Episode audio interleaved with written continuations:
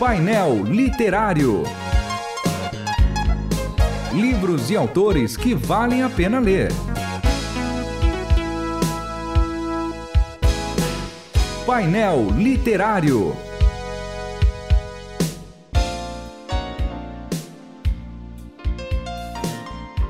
Sejam todos bem-vindos ao painel literário da Rádio Transmundial. Mais uma vez estamos aqui com os meus companheiros de apresentação aqui do programa, Júnior Martins e Márcio Sarraf. Sejam bem-vindos mais uma vez. Obrigado, João, por nos receber mais uma vez. Vamos tratar de um assunto importante hoje, hein, que é a justificação. Obrigado, Verdade. João. Obrigado. Hoje a gente vai falar sobre mais um livro do Dr. Shedd, na série Russell Philip Shedd, né? Ah, que faz muito bem para o nosso espírito, para a nossa alma, para o que for, né? Se você for tricotomista, dicotomista, não importa. O importante é que ele faz bem para você. O livro é da editora Vida Nova e o título é exatamente Justificação, a resposta de Deus para uma vida cristã autêntica, do Dr. Russell Philip Shedd. Fala sobre o que esse livro, Pastor Júnior Martins? Bom, é, como sempre, né, nas obras do Dr. Shedd, é sempre sempre algo de natureza muito prática, muito eclesiológica, muito piedosa e não podia ser diferente nesse livro. Na verdade, a doutrina da justificação, né, ele diz que é uma doutrina central para a fé, porque ela forma a base né, do perdão divino, do arrependimento humano e também da santificação. E é uma doutrina relativamente difícil de ser compreendida, porque ela é uma declaração de Deus, né, sobre a, a, vida de um homem perdoado. Mas ele entende isso, e não é muito difícil de entender pela leitura que ele faz das Escrituras, o quanto essa declaração de Deus, limpando a barra do homem, justificando, perdoando o homem plenamente, é fundamental para a santificação e para o desenvolvimento da vida do homem. Ele diz então que não dá para separar a justificação né? esse ato que reconcilia, inclusive, o homem com Deus, da sua, da sua santificação. E ela necessariamente dá o start do processo da, da santificação. Ele até diz que a justificação sem a, sem a santificação, ou uma tentativa de se santificar sem a justificação, é o que caracteriza a graça barata. Ou seja, por um lado é dispensado o sacrifício de Cristo, por outro é dispensado o, o, compromisso né, que o ser humano tem de dar continuidade ao seu processo de santificação. E aí ele discorre né, ao longo do livro, começando pelos evangelhos, chegando também nas cartas paulinas. No caso do, do, dos evangelhos, ele traz uma coisa muito interessante, afirmando que Jesus não teve um ensino muito claro a respeito da, da justificação mas é possível encontrar né, o princípio da justificação nas suas parábolas, como por exemplo do filho pródigo, né, porque o pai o, o, recebe ali de braços abertos, dos trabalhadores das diversas horas de trabalho, né, quando aqueles que trabalharam apenas uma hora receberam o mesmo pagamento daqueles que trabalharam o dia inteiro. As próprias curas de Jesus também podem ser entendidas como um ato de justificação, né, de trazer perdão, de trazer a graça sobre a vida dos homens. E, obviamente, né, na, na, nas cartas do apóstolo Paulo, né, principalmente ali em Romanos 5, onde a doutrina parece ser consolidada, né, mostrando como ela dá um start, né, dá início a um compromisso muito sério de santidade na vida daquele que realmente foi justificado por Deus. Uhum. Né? E ele diz que a justificação também é, obviamente, um processo espiritual, obviamente feito pelo Espírito, e que vai dar frutos, né? Frutos na vida da pessoa e frutos também no sentido das obras, no sentido do, do serviço e também dos dons. O pastor Márcio, sem a justificação não tem como caminhar na vida cristã? Não tem, João. Uh, uh... Quanto é essencial a justificação nessa caminhada? Esse sentimento de que, puxa, eu fui perdoado. Ela é uma condição.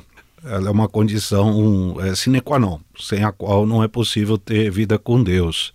Tem um texto de, do apóstolo Paulo que ele atrela a ressurreição de Jesus à nossa justificação. Geralmente, quando a gente pensa em justificação, e é óbvio, a gente pensa muito na cruz. Mas tem um, tem um texto dele que ele fala que Jesus ressuscitou para nossa justificação. Uhum.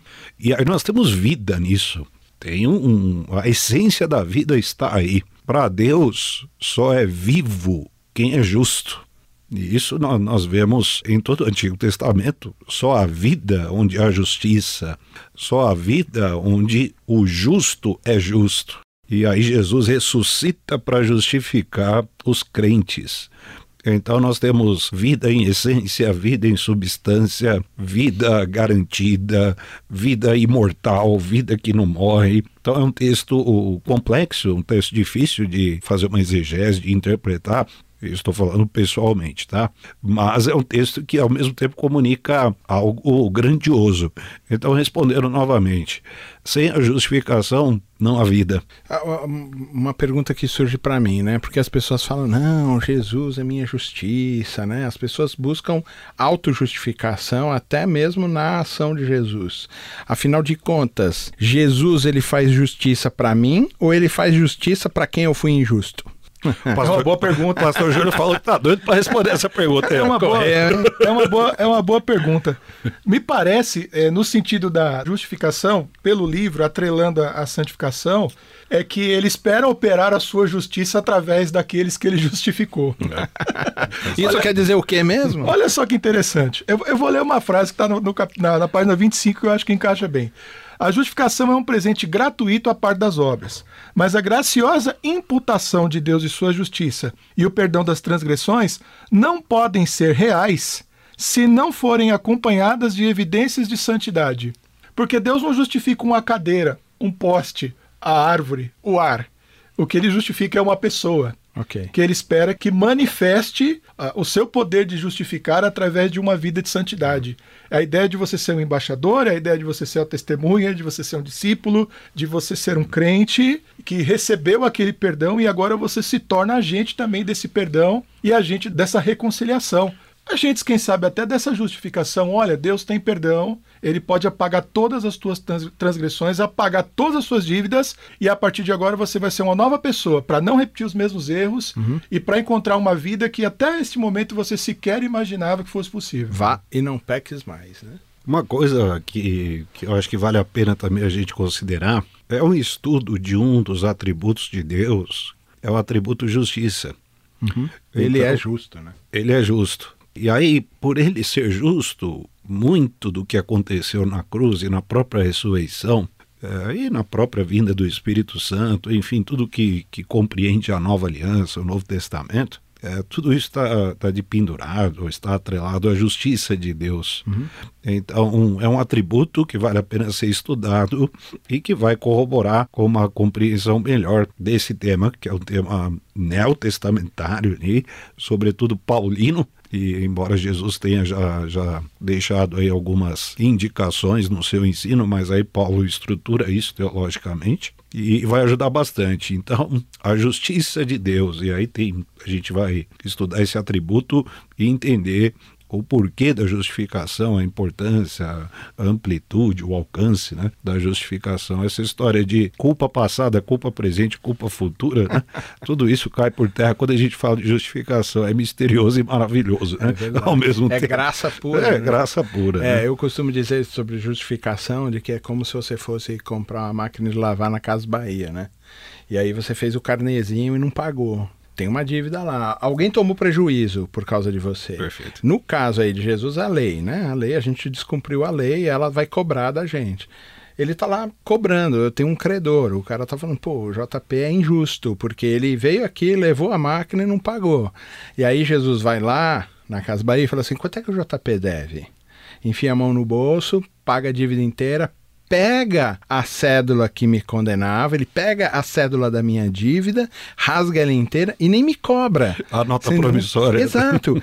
Eu não quer dizer necessariamente que eu parei de ser o tal pecador, mas aquilo que me incriminava já não existe mais porque ele pagou Perfeito. por nós. É. Quando ele olha lá o, o no Evangelho, uhum. quando a mulher chora e eh, nos pés de Jesus, beija o pé de Jesus, Sim. põe o bálsamo lá, os caras uhum. falam: olha o tamanho. Se ele fosse de verdade profeta, ele ia Saberia. ver a ficha corrida dessa pecadora. Sim, sim, né? Jesus altera é. o prisma e, e fala assim: não importa o tamanho da ficha corrida, importa se ela reconhece o tamanho do sacrifício que foi feito por ela é, é uma coisa tão maravilhosa entender o Cristo nisso, de que a gente não tinha Sim. participação no negócio, a gente só era devedor.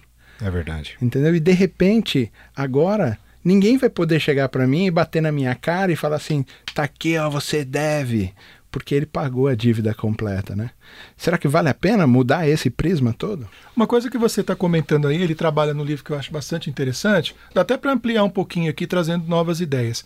Mas ele, ele fala que é, o perfeccionismo e o legalismo uhum. são distorções na compreensão do que é a justificação. Uhum. Porque quando a gente entende realmente o que é a justificação, a gente abandona o legalismo, ou seja, está ali ao pé da letra fazendo as coisas, confiando na própria justiça, e do perfeccionismo, achando que a gente pode alcançar pelo próprio esforço uma vida de santidade plena. Eu até colocaria aqui posturas assim mais liberais e mais descoladas, porque, por outro lado, a justificação também exige de você um compromisso. No outro extremo. É, é um compromisso sério, mas sem peso.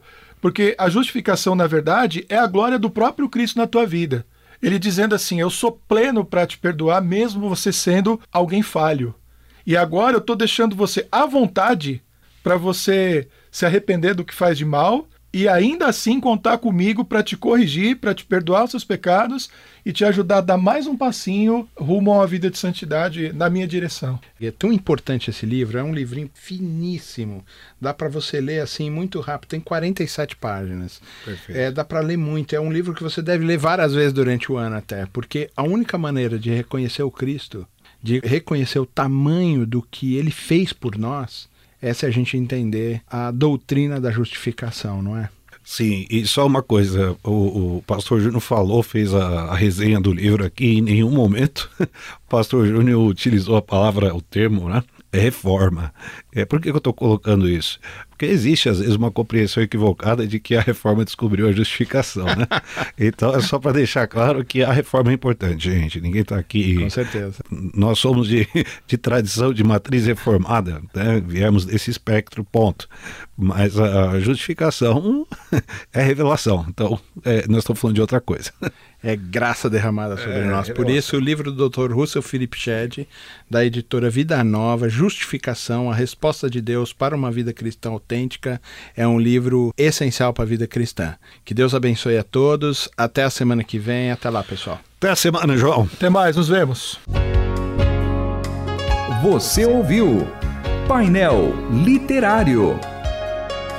Produção e apresentação: João Paulo Gouveia.